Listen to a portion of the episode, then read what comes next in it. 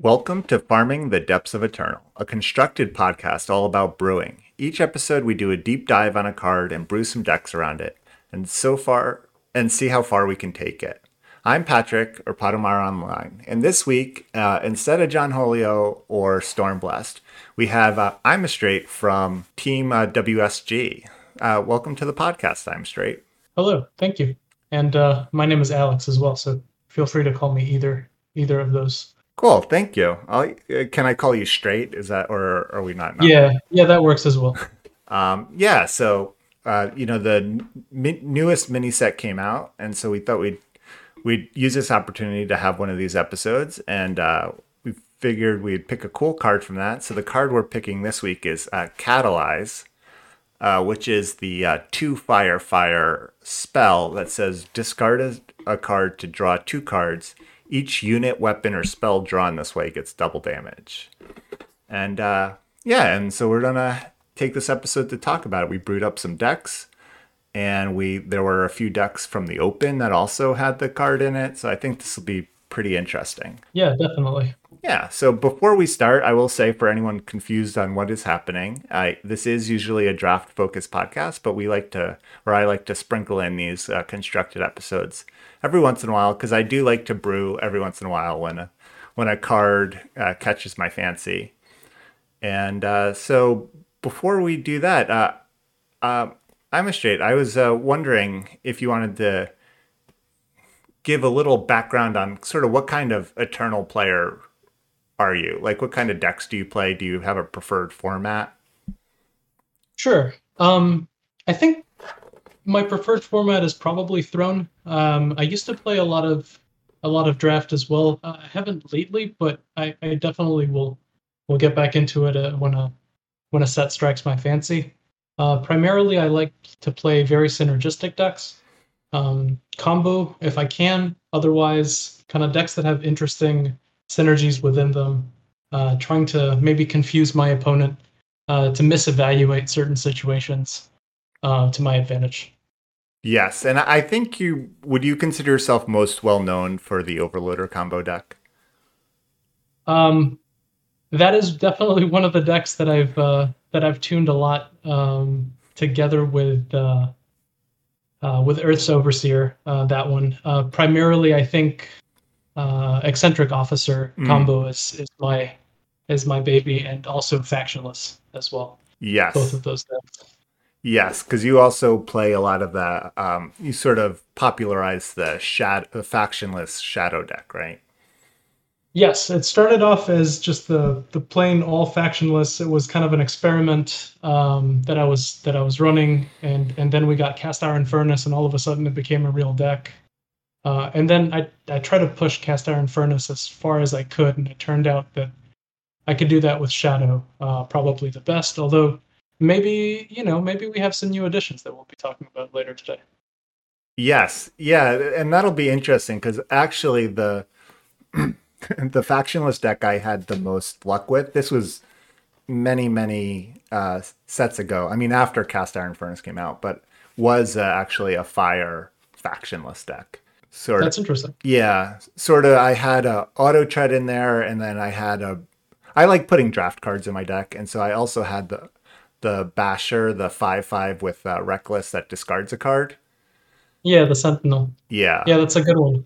And I um I tried that uh, in expedition a lot, and it was relatively successful. Yeah, so that that deck I played a ton of for some reason. That was probably the highest in masters I've ever gotten was actually with that deck.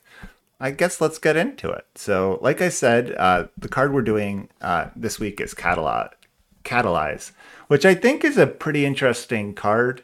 It's a an effect that fire has never had before, uh, to the best of my knowledge. And, right. and um, you know, it brings some. There are some close parallels, uh, especially in Primal, uh, with Strategize and Torgov's Wares, uh, both being uh, two cost cards that let you dig uh, too deep and draw a card. So this is not actually none of these cards are really card advantage cards. They're card filtering effects.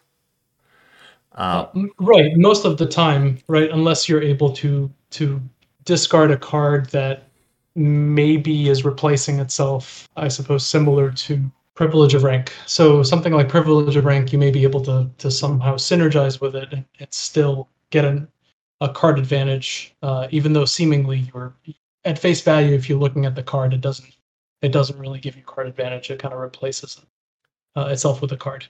Right, exactly, and that's one of I think the advantages that this has over like strategize in particular is that strategize just puts it back in your deck and so you can't use any of those discard synergies uh, you know torgov's wares the the uh, relatively new version of this that's in elysian allows you to discard the card uh, after you draw the two and then you gain um, two life i think with it so yes um, I guess that one, in this, in a sense, is strictly better than uh, this first part of catalyze of discard a card to draw two cards. Yes, um, both because you get to see the cards first before discarding, um, and and you have a additional life gain from it. But perhaps it it kind of shoehorns you into playing uh, two other factions. Uh, so if you say wanted to play you know shadow and a draw spell, then you would end up having to to play three factions to do that. Whereas Catalyze may be able to uh, to help you stay within two factions. So there's there's some benefits from that perspective. And then of course there's there's additional there's some additional text on Catalyze that that perhaps you're you're able to take advantage of um, further, uh, which with with a double damage. Yes, Exactly. And so both cards you draw can gain double damage uh, if they are a, a, unit, weapon, or spell. So I, I kind of wanted to highlight these two things. Um, you know, because uh, when I looked at this card, it's like, you know, like you said, because you get to discard a card, it's like, how do you turn that into an upside?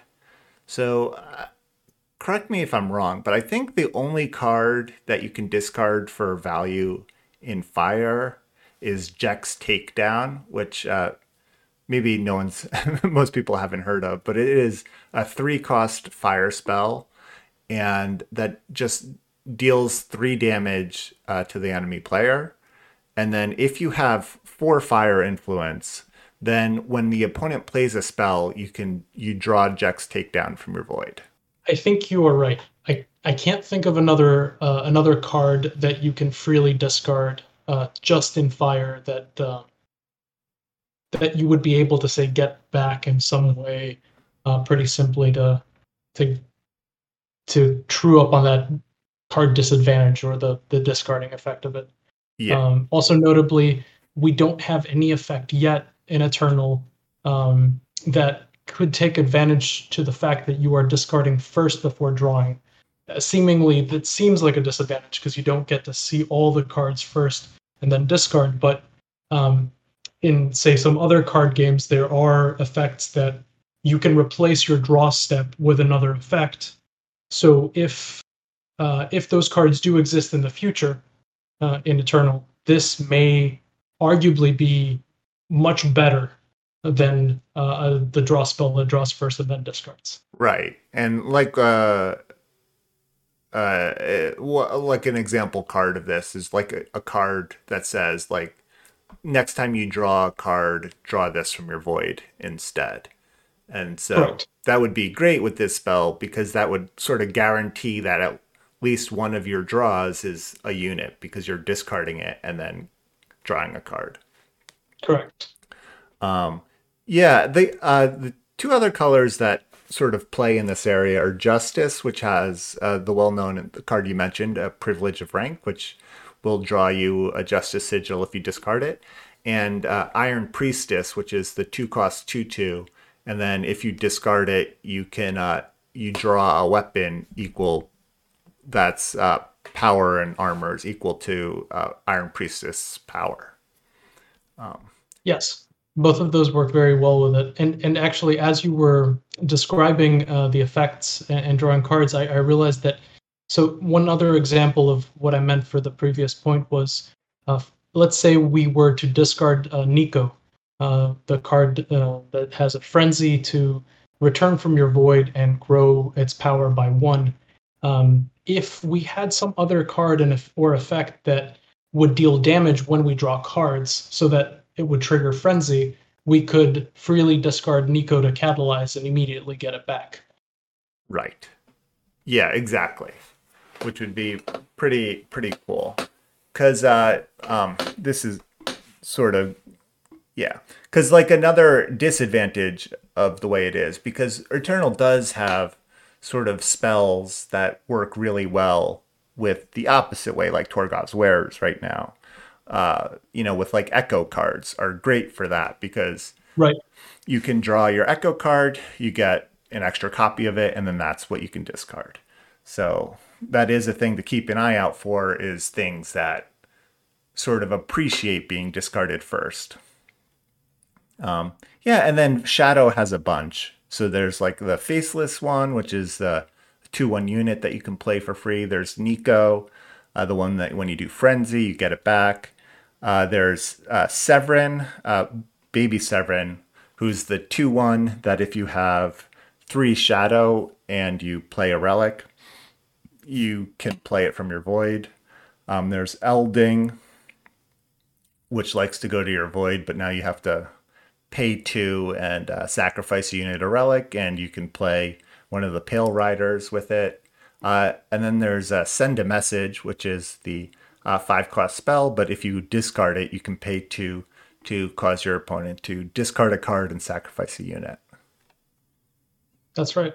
Yeah, so I, I think that's the majority of them uh, that that can appreciate it. So it, I think for me, this speaks to kind of wanting to play it, play somewhere in um, the uh, FJS space. Straight, do you have any ideas of what to do with this double damage? The uh, sort of the exciting twist to this card. Yeah, I, I think there's a lot of different um, directions that that you can go, and I, I, think some of the decks that we're going to be seeing um, definitely try to take advantage of that. I think more so than other parts of the card itself. They they they they wanted to play it in, in more fair decks and just try to get an advantage of, a typical Rakano deck. Um, in particular, I think evasion is is something that that really benefits from it. Um, spells that have a, a, good damage to cost ratio, even torch, uh, suddenly becomes very very strong. Um, but then there's cards which are particularly exciting, something like Riva, because it takes it takes the fairness, which you know, fair Riva, but you think that you you play Riva and and it says you you do two damage, um, you know, and and it can attack the same turn and give you back up to four power. So you you paid five, you got four back. It's very efficient.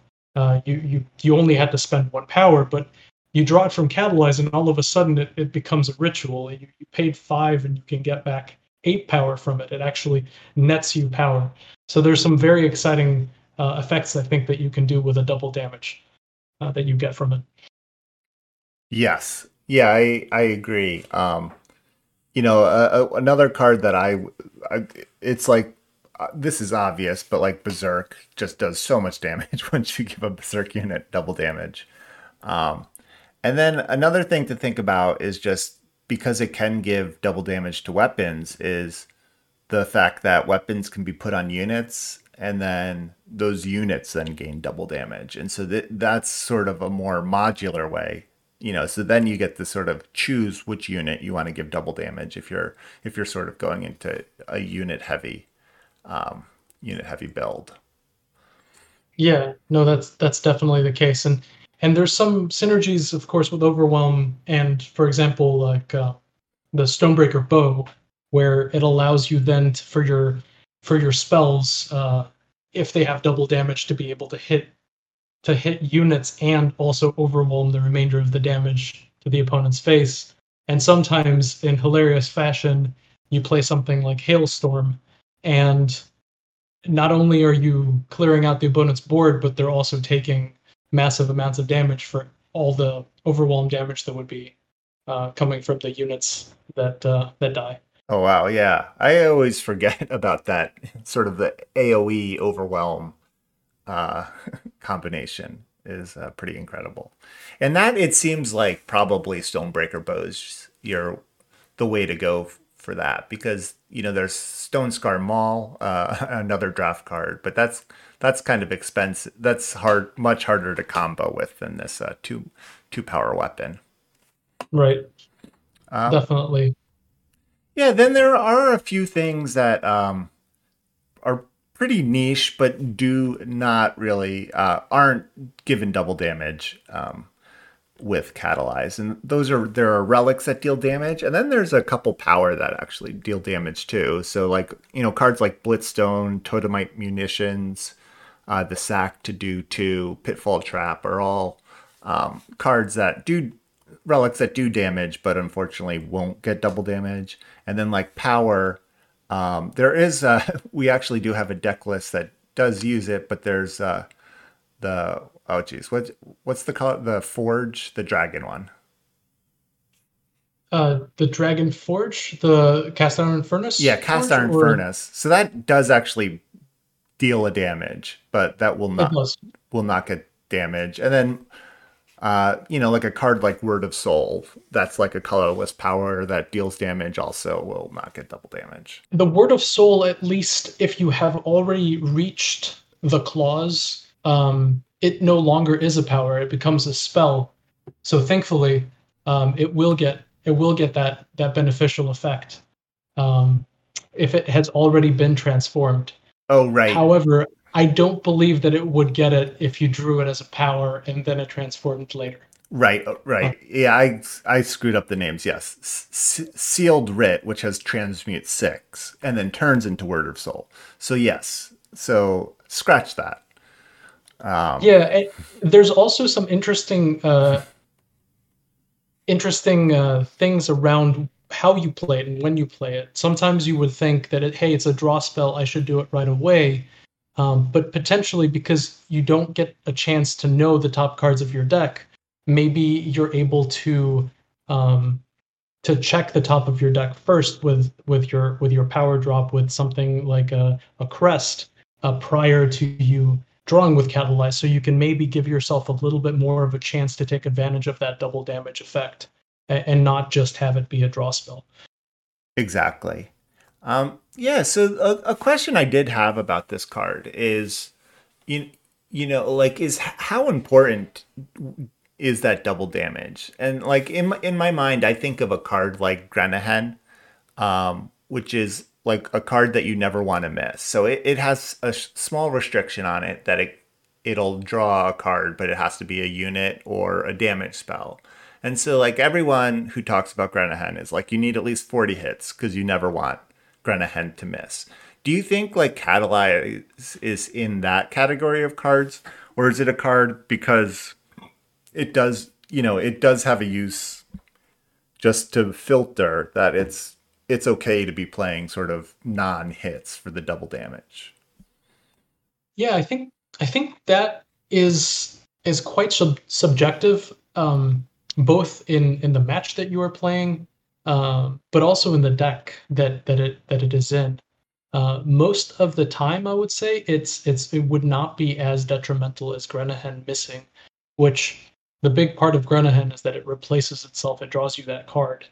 Um, whereas if if this misses, sure you you you don't get a chance to do something that's uh, really synergistic, but you're still drawing those cards, you're still doing something active. Even if it's two power, then you've removed that two power from the top of your deck that you would otherwise have drawn. So I don't think it's that big of a detriment if you don't get that double damage. At the same time, if you evaluate, uh, let's say, a position or a matchup uh, where you you really want to get that advantage of the double damage because it can hit a particular unit or a particular uh, spell um, that is really really beneficial in that matchup, then I think we go back to that uh, the point I was making before, which me which is you don't have to play it right away. You could try to to force essentially the top card of your deck in some manner to have some extra information and only then play catalyze to capitalize on it okay yeah that's uh that's kind of my feel and experience playing the card is that that figuring out when exactly to play it is been a really tricky case. And i think we'll see in my deck uh, that i'm going to talk about for this podcast is is like and maybe we'll just get right into that is like one of the things that i i asked myself was this question of like what does a deck that tries to to just like always get double damage and sort of tries to use that to its fullest really look like. Um, and so the the deck that I made was is just a mono fire deck that is trying to it's it's kind of a mono fire burn deck, so it's it's very heavily spell based. Uh, it does have some units, and we're just trying to deal 25 damage before we die um, right to mixed success uh, I definitely did kill a bunch of people with this, so I'll I'll, I'll read the deck list uh, for those listening along, and I've posted these on War, uh, Eternal Warcry too for uh, people to, if they want to follow along. So uh, you know, I start with uh, the four Catalyzes, and then the other card that I kind of have always wanted to try and build around is Shavkin Dogma, which is a one cost relic that um, each t- your opponent your opponent can't gain life, and then each turn you gain a fire influence, and then if you have 16 fire influence, your spells do plus four damage. So those are like my two non hits in this uh, deck are the Catalyze and then the four Shavkin Dogma. And then my unit suite is uh, Battlefront Dasher, uh, two Battlefront Dasher, three Ticking Grenadin. I was just kind of trying to see. I I don't have a lot of four ofs, just testing different things. Uh, to gain more influence, I have a Shav, four Shavka Evangel. I have four Volatile Grenadin because thinking that it's either a 5 5 or your opponent will take uh, 8 or 10 damage if it gets double damage. I forget if it's 4 or 5. Uh, there's a Ixtun, four Ixtun Merchant, uh, four Jekk Mercenary Hunter, and those are the, or, and then two Riva Crimson Blur to using that synergy that you talked about with Riva getting double damage. And then uh, my spell suite, I have uh, two warning shots as an inscribe that can also gain double damage, uh, four torch, um, four Jekk's takedown using that discard synergy that I was talking about, uh, three flash fire, which is the reason to have uh, Shavka Evangels and uh, Shavkin Dogma in my deck, and uh, three Hollow Tip Spray, which is the uh, inscribe card that can also destroy all relics and deal six damage to the face um, for six power. So not efficient, but it's like a power that can also gain double damage. Was kind of my thinking. Yeah, it's it's that uh, power uh, that we were saying cannot typically gain double damage, but in this case, uh, it it actually does. Yes, and then also playing three Kaleb's Persuader. Um, yeah, so like I said, uh, the the point of this deck was to try to uh, ideally play Flash Fire for. It doesn't even need to be that much if it has double damage to kill them. And I, I would say I went above 50% with this deck, but it did not blow me away. And it was very tough to kill people before I myself died because um, I have a lot of cards that are great if they get double damage, but they're very expensive too. I think um, what's great about the deck is you, you, you are really pushing that double damage effect. So you really focused on that, and and you try to maximize that as much as possible. Uh, and I think that's very interesting. In particular, I think volatile grenadin uh, stands out to me because it is pretty cheap and and it, typically when you give your opponent the choice of um, it's it's it's not a, a relatively good idea because they will always make the choice that is l- least uh, detrimental to them and and they can maybe remove your unit they won't take the damage but in this case it's it's uh it's very it's a very powerful unit on the board if it has double damage or if it deals eight damage to the opponent. So I think I think that one in particular is is quite interesting to me.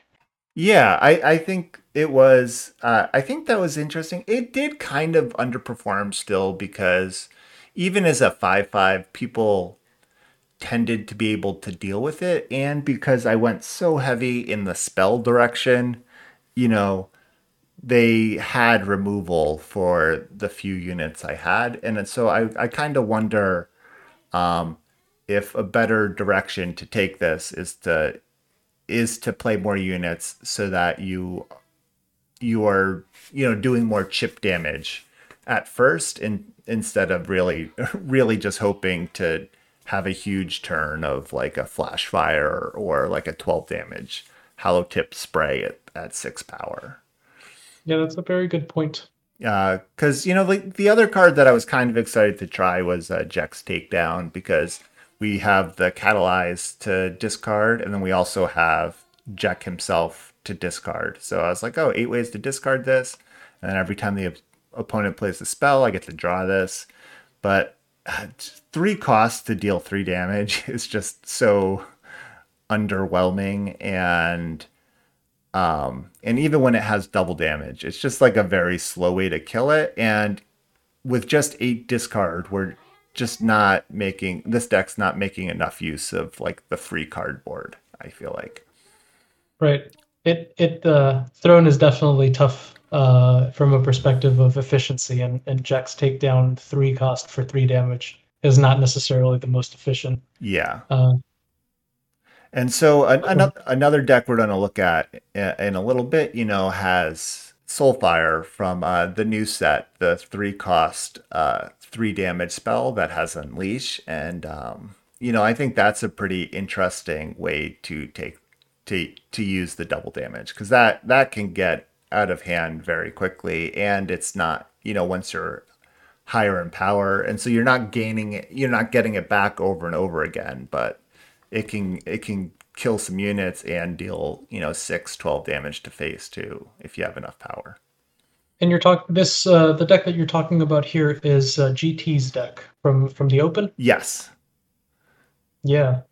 That one is is definitely an interesting one because we start getting into the territory of um, you being able to plan the double damage from catalyze in, in a much more definitive way. So, um, yeah, I don't know if you, you want to go through the deck first, or if if uh, I I should just bring up some of the cards in there. Yeah, um, um yeah, I'll I'll go through it uh, more quickly, and again, this one will be on Eternal uh, Warcry. So yeah, uh, GT's deck. This is a deck that he brought to the Open. Um, and so it has a single primal etching, uh, three Skycrag blueprints, uh, four torch, one unstable form, four catalyze, four plunk, uh, four hailstorm, four howling peak smuggler, four soulfire, four torque uh, ballistics crafter, four elemental fury, four honors of claw, four kenna, uh, four garden of omens, and one uncrossable ravine. And then uh, also interestingly, um, in the market they have a prodigious sorcery, so so another way to give some spells double damage. So what did you want to point out about this deck? Yeah, I think so. This we are going into the deck that I think um, when we were talking about earlier on when t- the timing of when to play catalyze.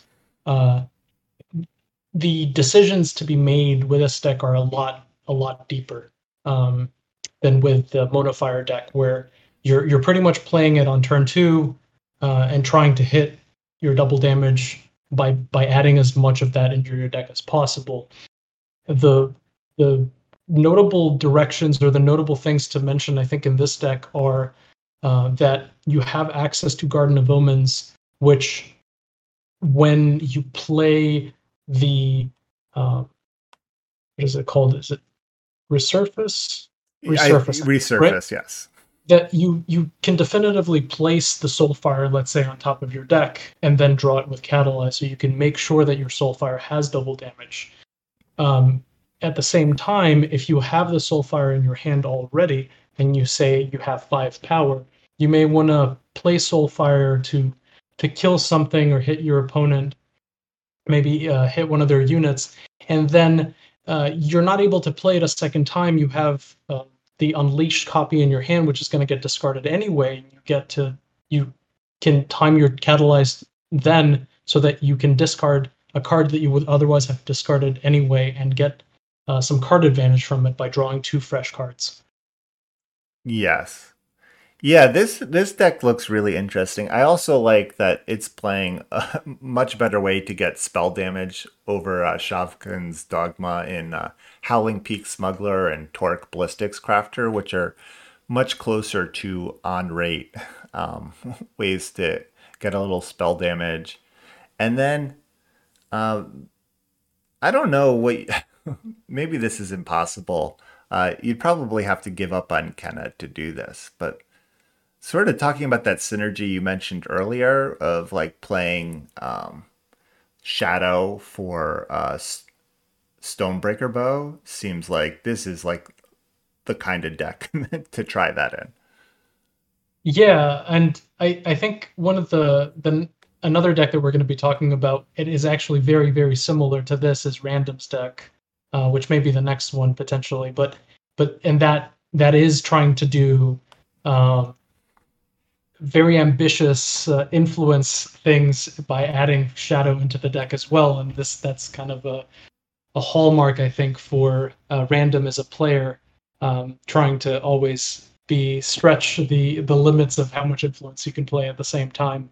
Um, but i think in this kind of deck i think you would have to give up like you mentioned cards like kenna that just have a, a, a very very high requirements of being in those two factions um, so that you are able to play other cards like stonebreaker bow. So um, i think likely you you wouldn't want to have any cards that have more than two influence of, of one type if you if you wanted to add an additional faction to this deck. Yes. Um, and then this is a little off topic but just as someone who plays a lot of Throne, you know, this deck is playing four honors of honor of claws, and like I always just like wonder when this card is gonna get to be too slow, or I just like have a feeling that it's there already, but then it, it keeps showing up a little bit. Yeah, it's it's actually a relatively efficient um, way of drawing cards, but notably, it only shows up in decks that are pretty controlling decks. So the idea of it would be that you're you're playing your elemental fury, you're kind of clearing the board, your hailstorms, you're clearing the board, and in a turn where you're not being pressured quite as much, you're able to to get off a, an honor of claws to rebuild your hand. Um, I I agree with you that typically it would be pretty slow, and I think if you're not playing a deck that has a ton of interaction, that allows this card to be the um, refill your hand when you've basically depleted the rest of your resources, it wouldn't really fit into the deck. Um, I if if I was trying to play something more synergistic, uh, something that that a, more of a combo deck, I think I would opt for cards like Strategize, for example, that are able to show me two cards for only two power versus um, having to spend all four power to see three new cards. Mm-hmm.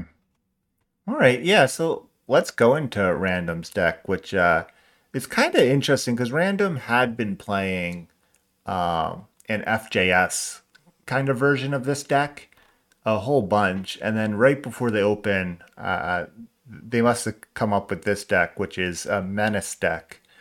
Um, which in some ways is similar to GT's, and then in some ways is pretty different and off the wall, and has some pretty uh, interesting card choices. Um, so I'll read it, and then if you'd like to give your thoughts, that'd be great.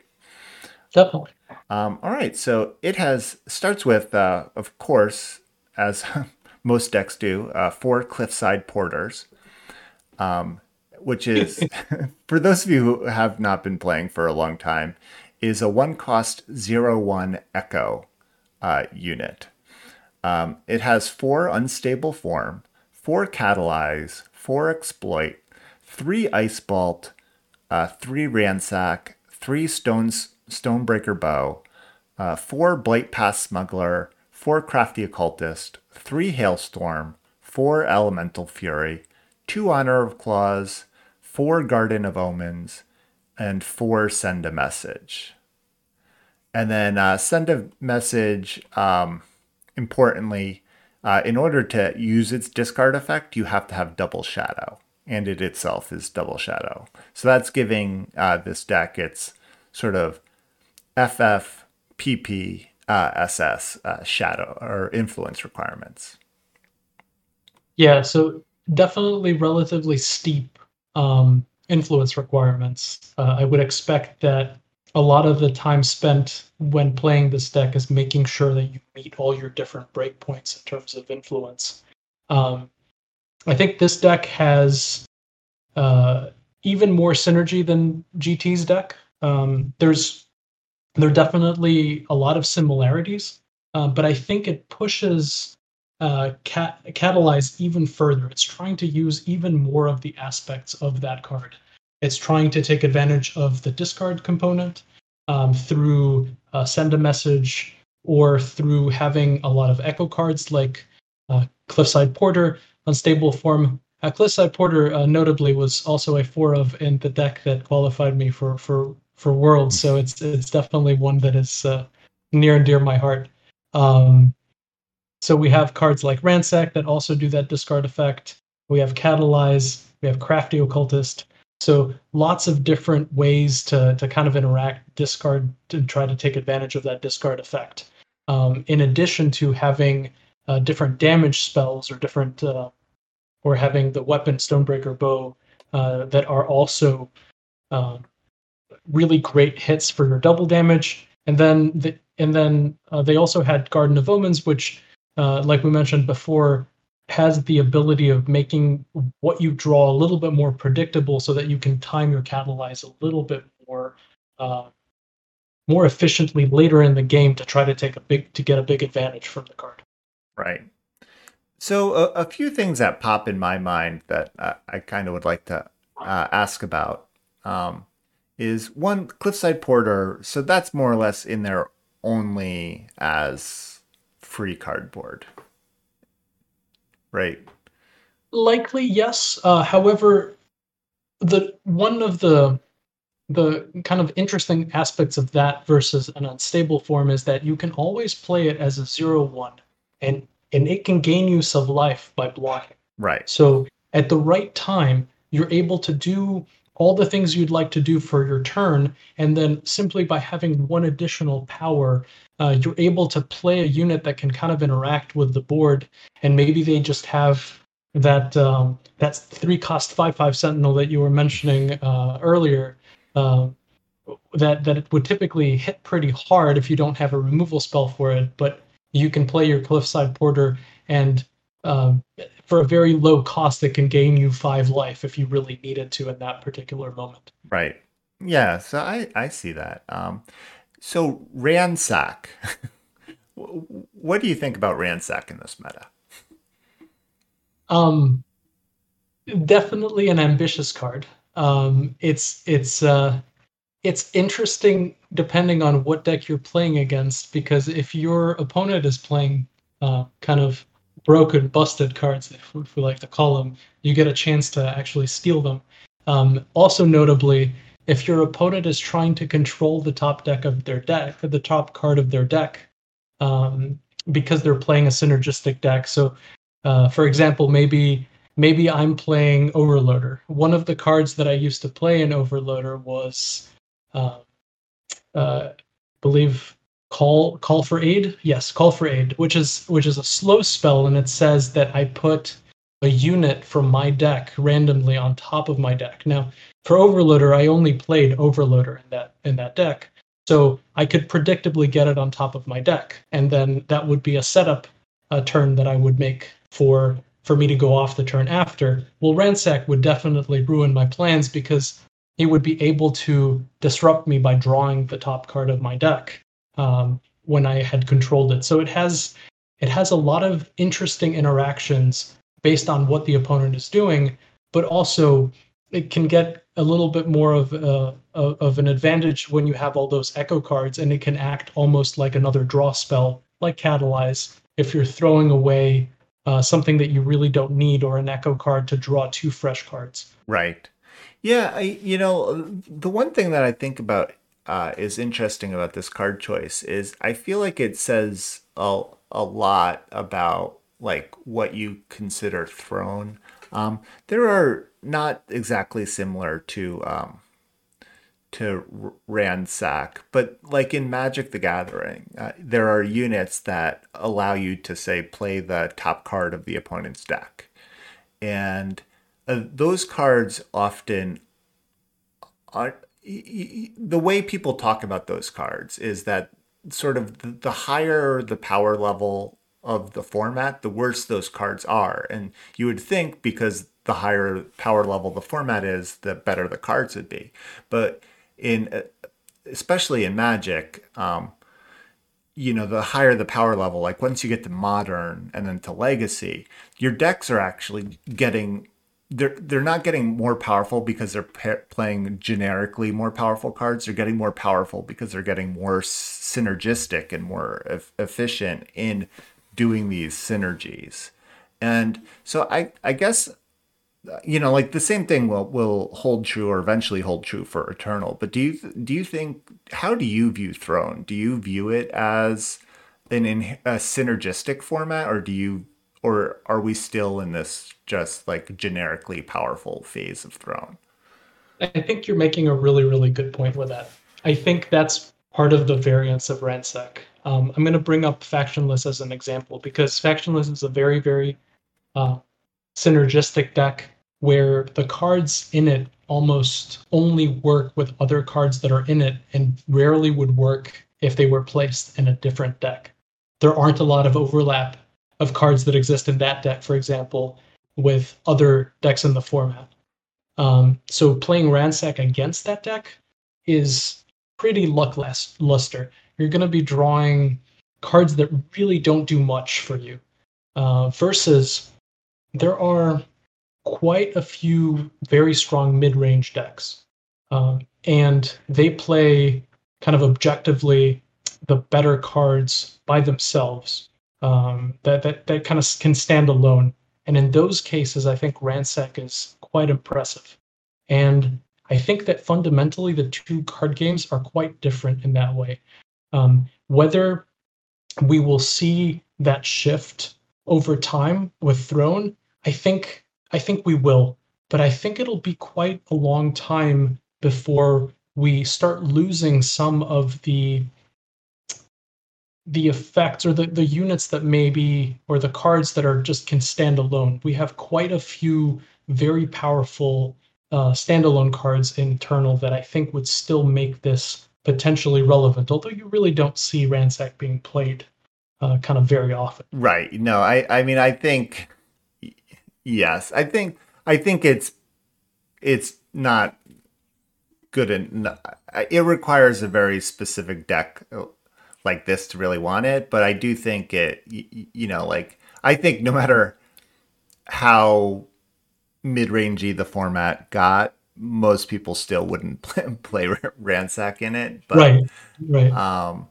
yeah, I do think it's it's interesting, and it's interesting the the point you made about how you, you like even if Eternal sort of does go in that direction, it's going to take much longer. And I, I think the fact that they're able to do and do pretty regularly uh, live balance changes will continue to slow that process because they get multiple sort of chances to fix, you know, quote unquote mistakes.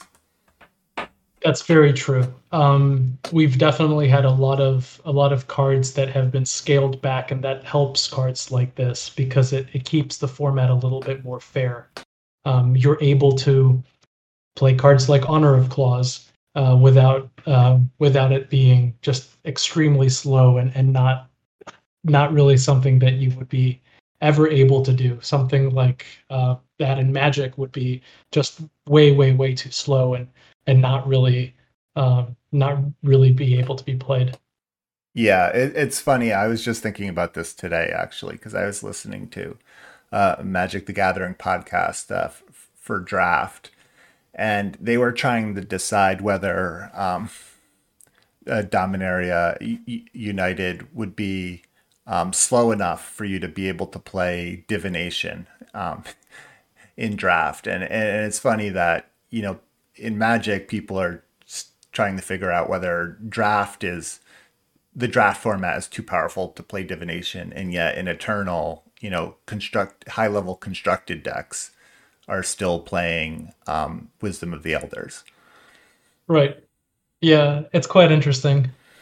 Um, yeah, and then the, the the final question I have with this deck is, uh, do you think a send a message is worth the influence cost in a, a deck like this? Do you think it's like a powerful enough effect? Um, I would suspect that it that it not so much. Um, I haven't actually played the deck myself. Uh, I did watch random uh, play it quite a bit. I would be a little bit suspect of it uh, because you are not able to play it. I feel like early enough um, that it really would make a have a big impact. But it it would also depend on what you're playing against. Mm. It is a really great way of being able to deal with Aegis units, for example. Um, so I could see it. I could see it finding finding uses, um, and it is uh, kind of a, a, very it's a very efficient uh, way of of dealing with with with threats and uh, getting card advantage over time. So all of what random's deck is trying to do, it feels just like it's trying to chip away and chip away and keep getting more and more card advantage uh, incrementally. So in that respect, I think it fits in the deck, but I would be a little bit suspicious. I would have to say. Yeah, yeah, it, it's tough because I always like wonder, you know, like I, I don't know, maybe I'm I'm wrong, but it feels like Et- Eternal doesn't have a ton of like these like low resource kind of grindy decks where you know where you're playing like you're you know you have your exploits you're playing in a you know Zito you could have send a message. And I I know like Zito decks kind of got popular in expedition but I I feel like that's never been a throne thing uh, especially because throne has so many cards like unstable form and cliffside porter that give you free cardboard. It feels like trying to to get your opponent into a low, low resource situation can be like a, a dicey proposition I think I think the reason why we don't see cards um, like Zito, for example, being played as much as Throne is because the first the first few turns are much more important in Throne than uh, than an Expedition. Um, yes, we're talking about kind of Eternal being a little bit more forgiving for being able to play some of the higher higher cost cards or the slower cards, but still, even in those decks, the first the first few turns are quite important if you're playing a Zito and contracting and kind of giving up your second turn, uh, you better be getting quite a bit for for that. And sometimes you you may even be helping your opponent by by having them discard a card. So you'll often the the folks that I've seen uh, play Zito, and honestly, some of the better players in Eternal, like the Boxer, um, you want to play it in a little bit more of a synergy deck. So I often see him play it on turn one and not contract, for example. And the only reason why he's playing Zito is because it's a sacrifice deck and he wants to get like multiple sacrifice effects. And potentially later in the game, it could it could really be impactful by taking the last card of the in the opponent's hand, which was which ends up being that's when you really you can really see the value of it not at the very beginning when the opponent has a full a full grip and they're able to kind of discard the least their least important card. Right. So the the tempo of of of uh, of Throne is definitely such that I don't think that you're able to say play Zito on one and contract it. Mm-hmm. Yeah. No, I, I can see that. And then the the final interesting difference, uh, I and I, I wonder if this is a philosophy difference, but um, is that Random is playing uh, some copies of Ice Bolt and GT uh, 100, you know, being in Skycrag is able to play Ice Bolt, but is not. And I feel like Ice Bolt is a pretty controversial card. Um, you know, you have people like Mail uh, in the main Discord who says that Ice Bolt, in fact, has no downside, and you don't really care if your opponent draws plays a sigil. Um, you know, you have other people who disagree with that uh, pretty bold claim, but I will say it does seem pretty sweet uh, with double damage.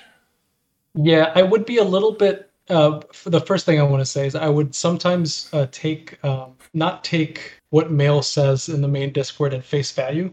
Um, he occasionally uh, is known for uh, potentially, um, shall we say, troll uh, different situations uh, with with not not quite being honest with his opinion.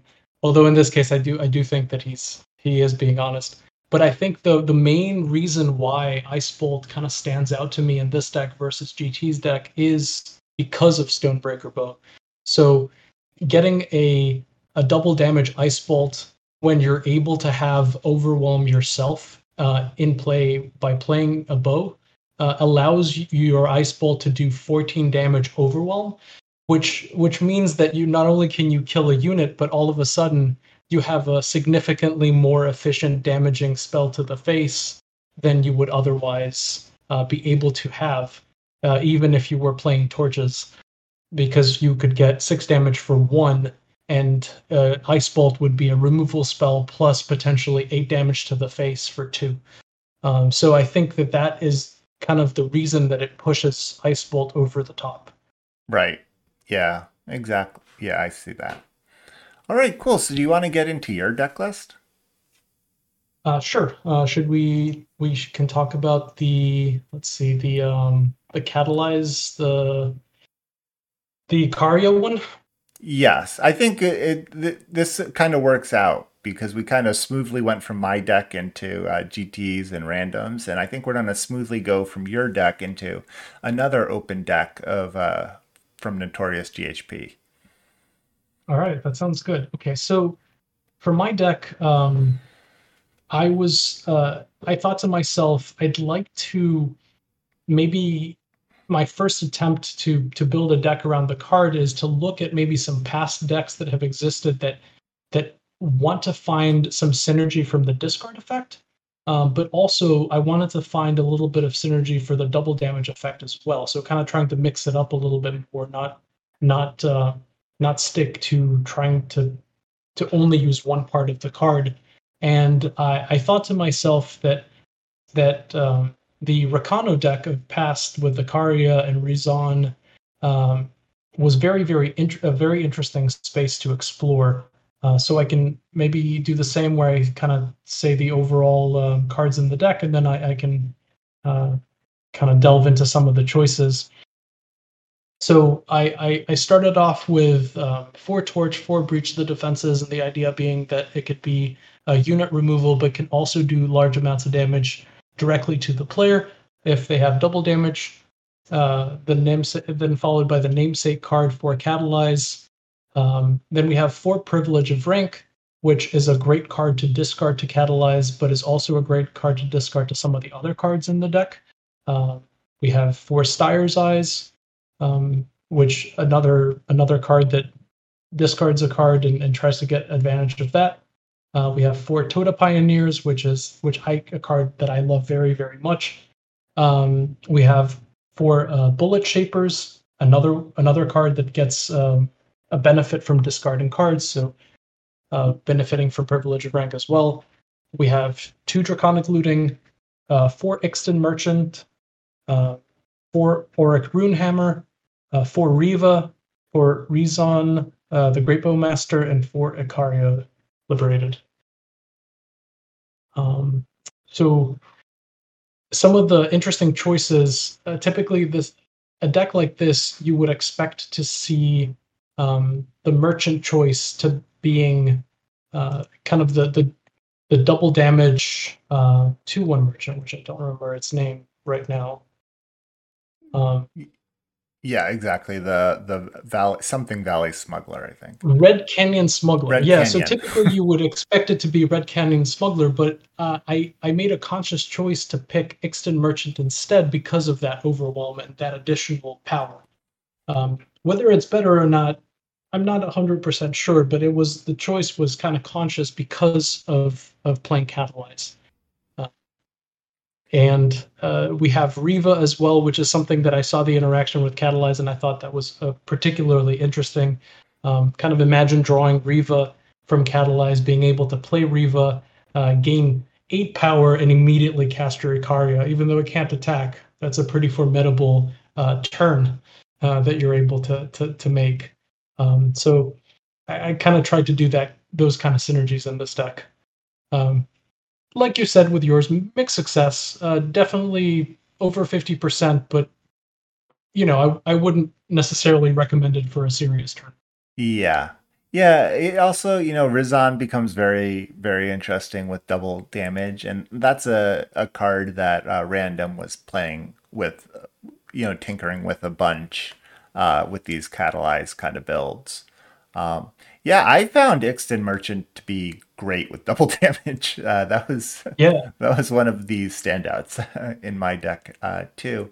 Uh, you know, there are some uh, cards missing here that uh, I do find interesting. Uh, one of them is a card we mentioned earlier, Iron Priestess. Seems like you know it could possibly have a home in this deck.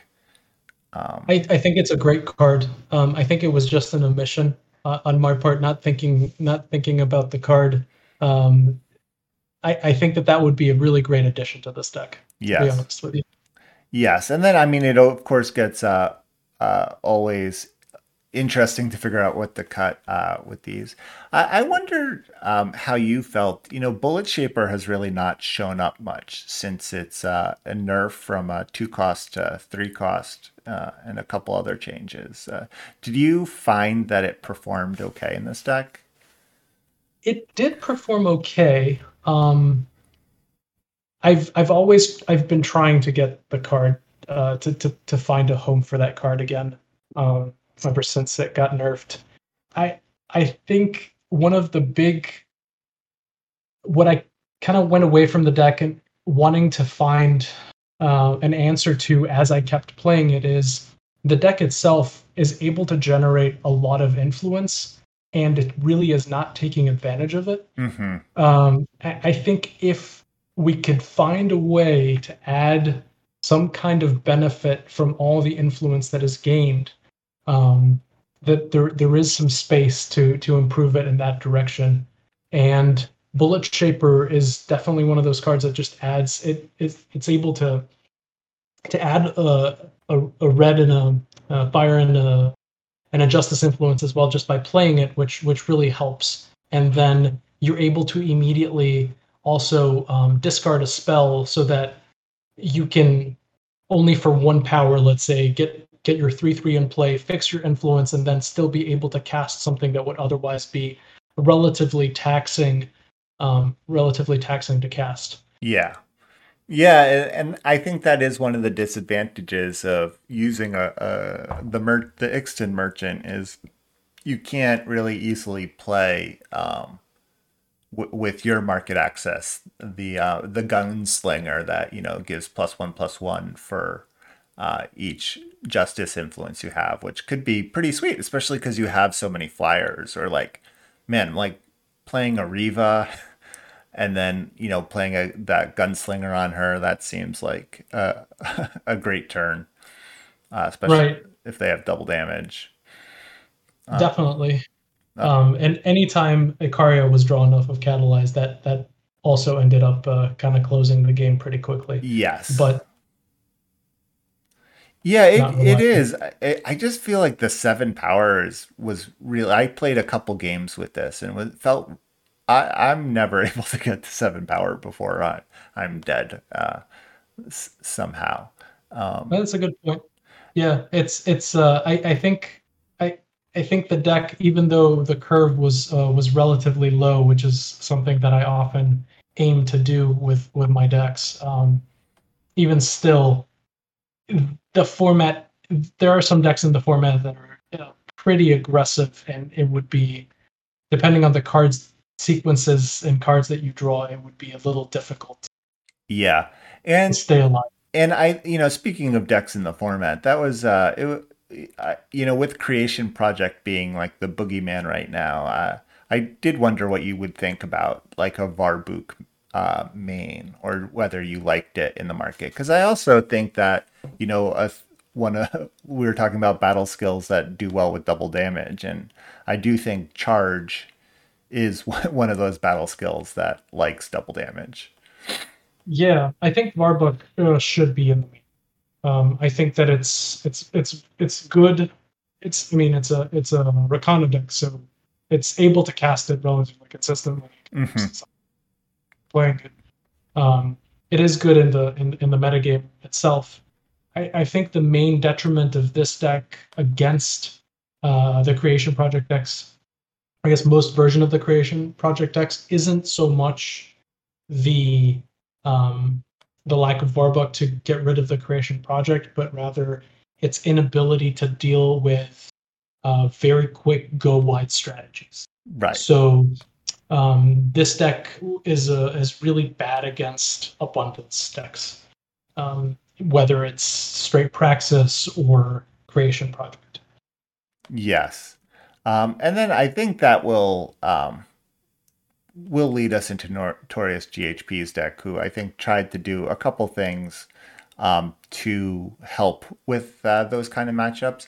But I did want to ask one other question, um, which is what I know I said that seven was a lot, but like, what about a plating? is that any interest in a double damage plating? That could be an addition as well. I, I think I was trying to stay within so I was trying to do bullet shaper stuff mm-hmm. uh, at the same time as Rezon as, as well, and and you don't get you have this like weird tension of needing to place enough spells to be able to do um, the bullet shaper stuff and the Rizon stuff, uh, but at the same time you need enough units uh, as well. So it didn't feel it didn't feel like I, I could play something that wasn't within those two camps. I think that was the the main reason for the omission of the. Uh, you were talking about the six eight weapon that can attack twice. Yes, which if yes. it has double damage is uh, on a is twenty four damage on an empty board. Yes, um, it, there's definitely I think other ways of building this idea of a deck that doesn't necessarily uh, doesn't want to do Rizon things or doesn't want to do uh, bullet shaper things. And if you remove that aspect from it, and maybe you start playing some uh, some board sweepers as well, then all of a sudden, uh, I think the plating becomes a much more sought after effect that you want in that deck. Okay. Yeah, so uh, I guess speaking of the other plating, we, we, can go to Notorious GHP's deck, and um, uh, I'll read it out here. So, uh, for one drops, they have Akko Inspired Artist, which is the Oni with Mastery 1 and the Mastery 9. They have a Battlefront Dasher, four copies of that too. Uh, four copies of Fearless Crescendo, uh, four copies of Torch. Then uh, their two drops, they have four copies of Catalyze, four copies of Iron Priestess, four copies of League Explorer, and then in their three drops, they have Chisue Silver Hilt, uh, three copy or four copies of Valkyrie Enforcer, four copies of Whirling Duo, um, and then they have uh, four copies of Kaleb's Persuader, four copies of Varbuk, Hand of Anarchy, and then uh, two copies of Deep Forged Plate. Yeah, this is much more proactive. Um, definitely less cutesy, like my deck was trying to be, trying to get a little bit of a of an interesting synergy aspect to it and, and sort of much more straightforward. All the cards in their deck are just trying to do as much damage to the opponent uh, as they can. Um, this reminds me a little bit of expedition decks that have existed uh, in the recent past. Um, Akko is a kind of quite an interesting choice because if if uh, you're ever able to trigger the the Mastery 9, then all of a sudden anything that you draw with Catalyze just becomes like incredibly strong. Um yeah. Chisue as well, just giving overwhelm to something that otherwise wouldn't have it, even if it got the double damage. Yeah, um, yeah, I, that's what I think is uh, pretty interesting with this deck. Is it's kind of a, a interesting mix of cards that go well, like are cute with Catalyze and then cards that are just like good on their own. Um, yeah, because like you know, oh. Like you were saying with Akko is you know very interesting if you do get the Mastery Nine with uh, Catalyze. But I just like when I looked at this deck for the first time, I was like, is there really no better one drop to be playing than Akko Inspired Artist? Um, and maybe there's not a, a, a more powerful one drop, um, and so it's worth kind of or maybe you know there is, but it's not so much more powerful that it's it's worth you know it's worth playing Akko for this other little synergy. Yeah, the the way that it's reading to me is so every single unit either has um, kind of an immediate effect uh, coming into play, or it has charge, or it has both. Uh, so it, it, it's reading to me like um, it, it, also tops off the, the, curve tops off pretty pretty low. Um, you're you're you're not playing any units that cost more than four, and you're only playing uh, the four far Varbucks at four that attack immediately when they get played. So it's definitely much much faster than um, the tempo of the deck that I that I made for uh, as kind of design around Catalyze. So this is it, it's just trying to do as much damage as possible and to do it not as in a surprising way with charge, but but make it difficult for your opponent to interact or deal with the threats that you're playing. Um, yes. Yeah, and then uh, so then it ha- does because of charge have like a few cute choices like whirling duo, which is you know a set one card I think set three sorry a set three card. Uh, you know it's the three cost three three with charge and life steal, which I think is pretty universally not considered, you know, good enough for throne yet. But uh, uh, but I guess their thinking was with Catalyze, you know, trying to deal with these go wide strategies. Maybe that charging life steal is is worth it in this deck. Uh, yeah, and and even if you were to draw just the whirling duo by itself, e- either through the nature of an Akko having triggered the Mastery Nine, an Iron Priestess, the Kaleb's Persuader, the Deep Forge Plate. It's a great unit to equip uh, with a with a with a weapon. Um, it would make it very very difficult for an aggressive deck to be able to race. It would make it impossible for an aggressive deck to be able to race and and, and call for it to to kind of be interacted with or or lose. Um, I think that is really what it's bringing to the table. Is it's particularly great against aggressive aggressive decks. Yeah. Yeah, my one concern with it though is that, you know, I I think when we talk about aggressive decks in the abstract that's true, but you know, having this deck be for the open where um, Creation Project was sort of enemy number one, and everyone sort of knew that going in. And just thinking about how easily Creation Project gets its units to be three threes um, you, you know how like all you know it turns its in drones into three threes. I feel like all the time and pretty quickly. Right. Um, yeah, no, that's a good point. And so, that, um, yeah. So that that's my one concern with uh, Whirling Duo. The the other interesting uh, thing, and I, I think it probably just makes sense, is uh, because it's a strong card, is uh, the market choice of Fearless Crescendo um, you know, being a, a quote unquote non catalyzed hit way to uh, market access, but I, it, but I guess just being a powerful enough card on its own to to make it worth it. Yeah, I, I think I don't know if I'm in the minority of this, or maybe maybe as we see Eternal keep keep growing and, and new cards coming out, I think it'll become more and more evident. But I think getting access to the market is a very powerful effect. And the cheaper that you can do this, um, the more problematic sometimes it becomes. And we've seen uh, three of the other five uh, one cost market spells um, need to be adjusted slightly. And I have a sense that we will see the other two, Fearless Crescendo and Crack the Earth, also uh, need to be adjusted in the future because I mean, objectively, if I were to try to make a deck that I would bring uh, to a serious tournament, and I wanted to find the appropriate market access for uh, for my particular faction, I would be looking for those uh, spells first. And Fearless Crescendo, I think, is pretty notably much better than uh, the the merchants uh, themselves. Uh, you're able to you're able to go to market on turn four, for example, and play your market card right away. Uh, you're able to break Aegis with it. You're able to to give evasion to one of your units. It's it's just a it's a very very powerful card.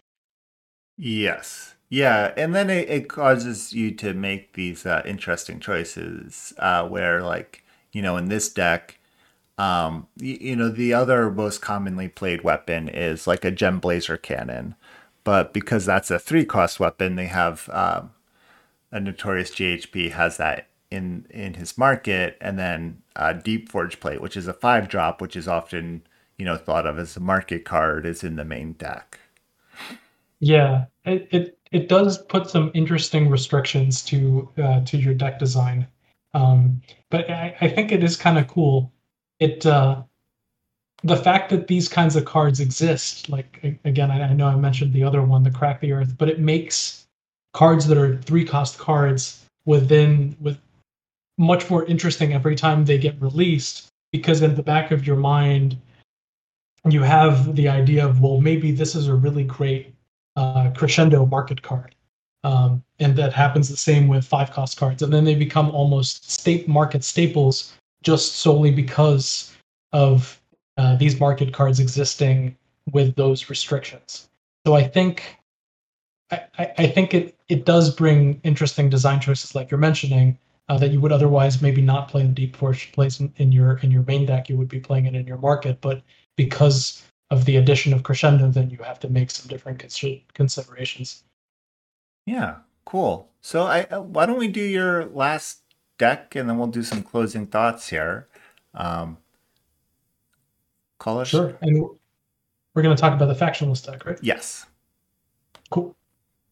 So, um, this is a quite a late edition. Uh, so I don't know if you have it uh, in front of you, but I I was thinking to myself, well, there are a couple of different new cards that came out that made me think that potentially um, another approach to factionless was was worth experimenting with.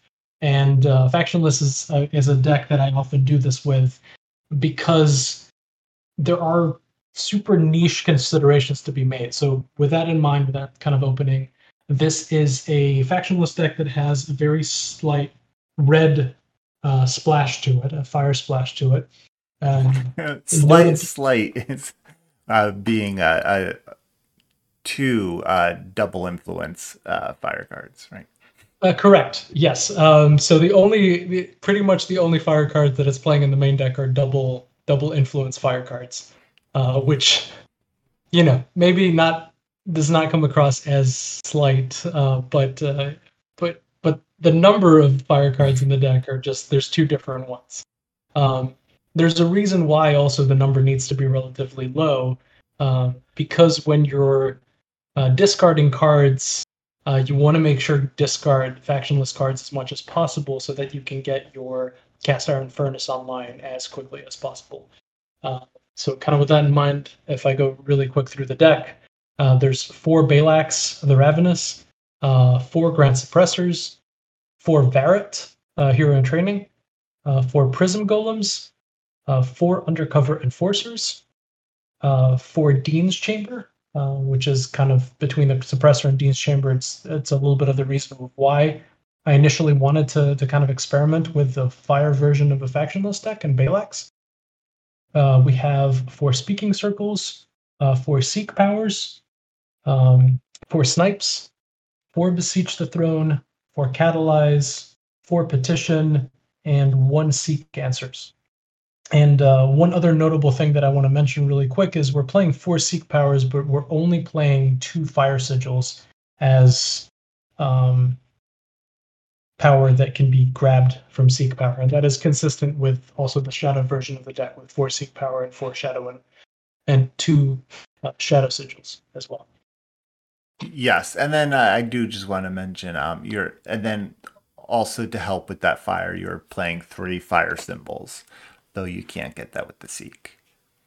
Uh, yes, and I mean honestly, I should be mentioning the power as well because arguably this deck is more about its power cards than historically it's been more about its power cards than it has been for the other cards in the deck. Um, and the notable ones are for Cast Iron Furnace, which makes five five dragons uh, when you reach the five uh, factionless cards in your void. Uh, for Chairman's Contract, which uh, ditches uh, cards from the top of your deck into your void.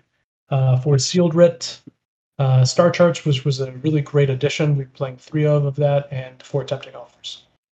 Yeah, I, I guess that it is interesting because I not only is the power sort of like your power card in in this deck is your power in the cast iron furnace, but it, there are just so many uh, power colorless power or factionless power now that it's I feel like it's it's kind of tough to figure out. Like you are, um, you're you you have not included the warp one, uh, which is an interesting omission to me. Uh, have you liked star charts better than the warp power? Yeah, um, this is actually a really interesting topic, and I would love to talk about it at length. Uh, I'm sure that we'll mention it here, but because there are so many really strong power cards in the deck, um, when you play the factionless deck, whichever version you play, you'll you'll find that there's a tension between um, being able to play uh, power cards that are not either cast iron furnace, chairman contract, or tempting offer. And um, I've I've played.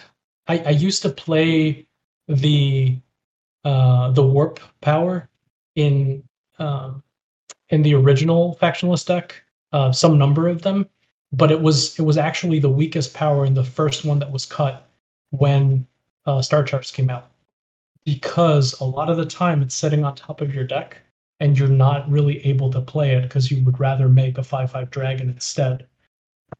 If we had the ability of somehow being able to play multiple power in the turn, then I think uh, then and only then would should it be a consideration to be put into the deck. Okay, and then uh, I guess the other question I, I, I, had with regard to the power is you, you do have the four sealed writ here. Is that one you would play in your Shadow version too, or is it just because of catalyze, catalyze in this version? Uh, no, they're they're in both. They're in both uh, both decks. It's um it's actually it ends up being the finishing blow on on a quite a sizable percentage of the games uh, played. Um, because we are we're playing essentially like no faction cards. We don't get the benefit of being able to play removal. Uh, we don't get the benefit of playing a lot of interaction. So it's almost that the ability of reach that you get at the end of it. So maybe you can get a couple of dragon hits in maybe your speaking circle is able to roll some kind of damage effect, and then you're able to empty your hand pretty efficiently and, and finish them off with eight damage. Um, however, in this version, you're able to also just draw it a sealed writ from catalyze, and you don't have the burden of needing to empty your hand before it's able to do eight damage. Um, so it does come into play very often. It would not be a place that I would be looking to trim uh, the trim any copies of uh, necessarily. Cool. So, how has this deck performed for you? I I know um, you. I don't know if you had mentioned uh, online that the the fire version hasn't been performing uh, as well as you'd hoped, but had you already put catalyze uh, in the deck at that time? Um, it's relatively recent. Uh, a really relatively recent ad- addition originally I was just trying to add Balax and uh, not not catalyze quite yet. And the fire symbols are also relatively a relatively recent addition. I I think this version of the deck is not as good as the Shadow, um, the Shadow uh, factionless deck, most notably because there is that tension that you're trying to get your cast iron furnace online as, as quickly as possible, and if you're if you're making plays that are not getting you towards that, then by definition you're you're kind of slowing it down. Um, in this case, Balax is a very formidable threat. So if you're able to get that combination of suppressor and Dean's Chamber with Balax, that's really strong.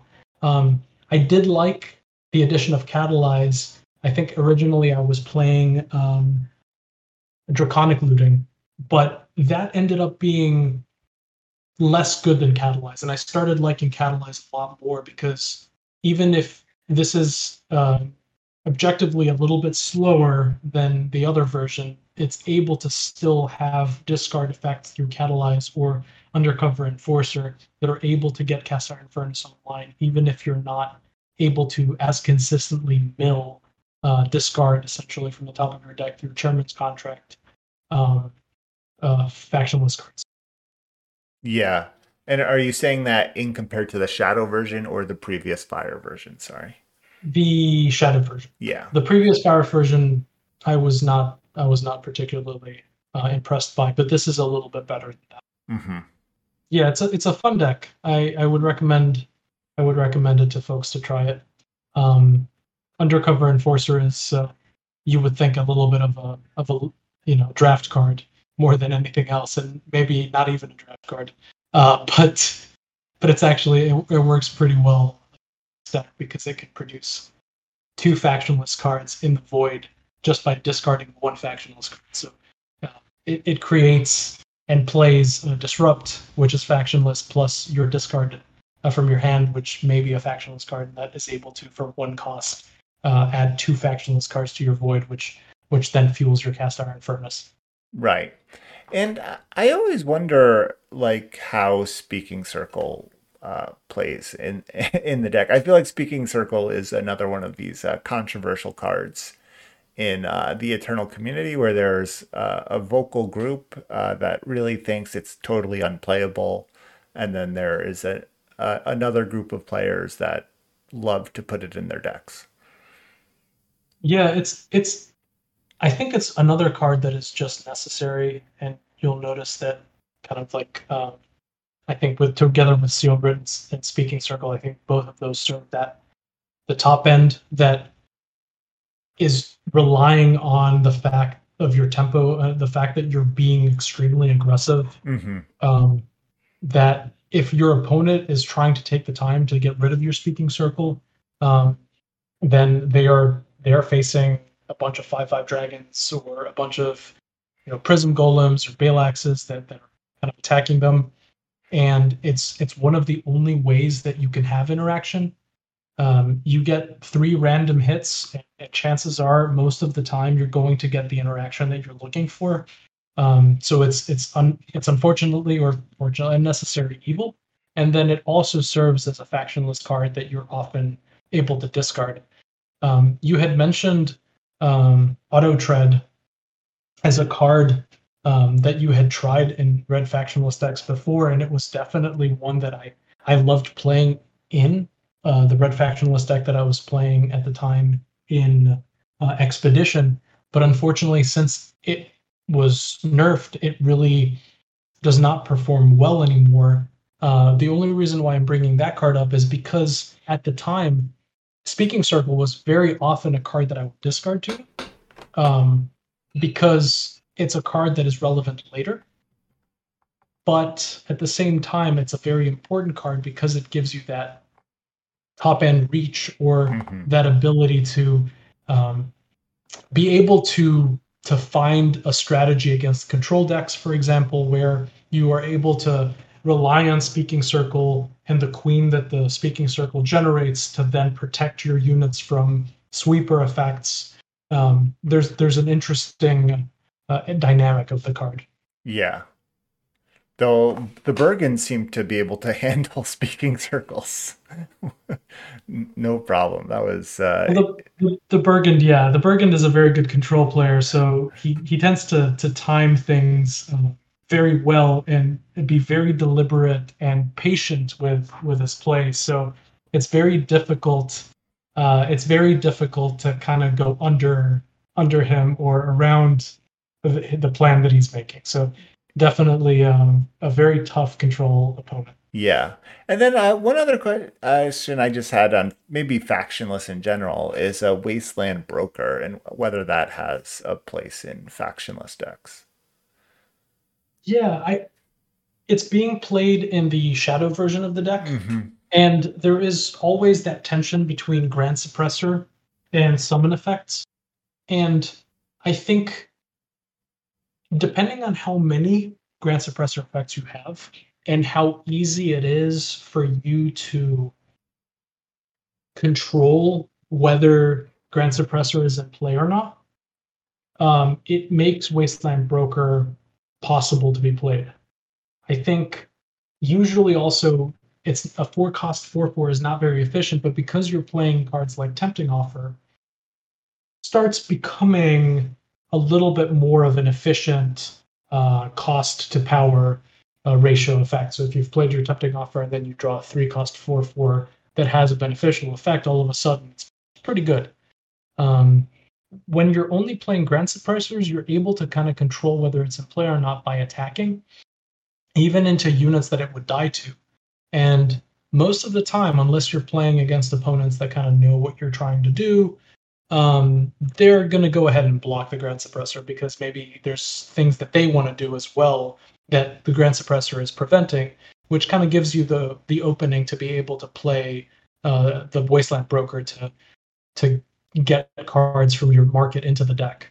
Uh, notably, sometimes you want to play Wasteland Broker and not even get anything.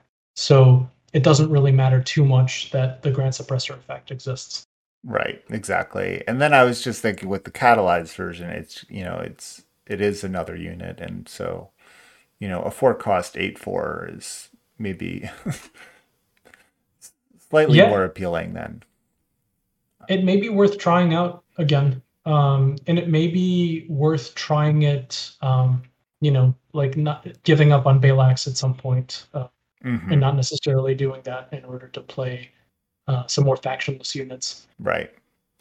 All right. So I guess uh, closing thoughts slash questions on Catalyze. Um, so after playing a bunch with it, we saw it in the open and stuff. Uh, are do you think uh, Catalyze is here to stay in the Throne meta? I think so. Um, I think it's the kind of card that has potential for it to gain strength as new cards come out. Um, it's a very efficiently cost card, costed card. Um, there may be more and more cards that come out that there's benefit for you discarding. There's also potentially new effects that we might see later on added to the game, which replace draw effects, which then start be- that increase its its synergy quite quite notably. So if you're able to discard a card first and then replace the draw spell uh, effect with the the draw component of the card with the replacement effect that may be released in the future. Um, so I think that that is it's a card that has uh, a lot of future interest. I think uh, it, to me at least, and I think to the to the to Eternal. Yeah. All right. Yeah. So I, I think that's I I feel the same way. It was a fun card to brew around. You know, it it had a few appearances in the open, and I think it's in a pretty nice place. And I think people are gonna figure out that that double damage is more impactful than uh, one than it seems at first blush. I agree. All right, cool. Well, uh, thank you so much, uh, Straight, for coming on this show and talking, talking with me through all these decks. This has been a, a, lot of fun. Thank you very much for having me. So I, I think that's the end of our show here. So uh, thank you everyone for listening, and uh, have a great night.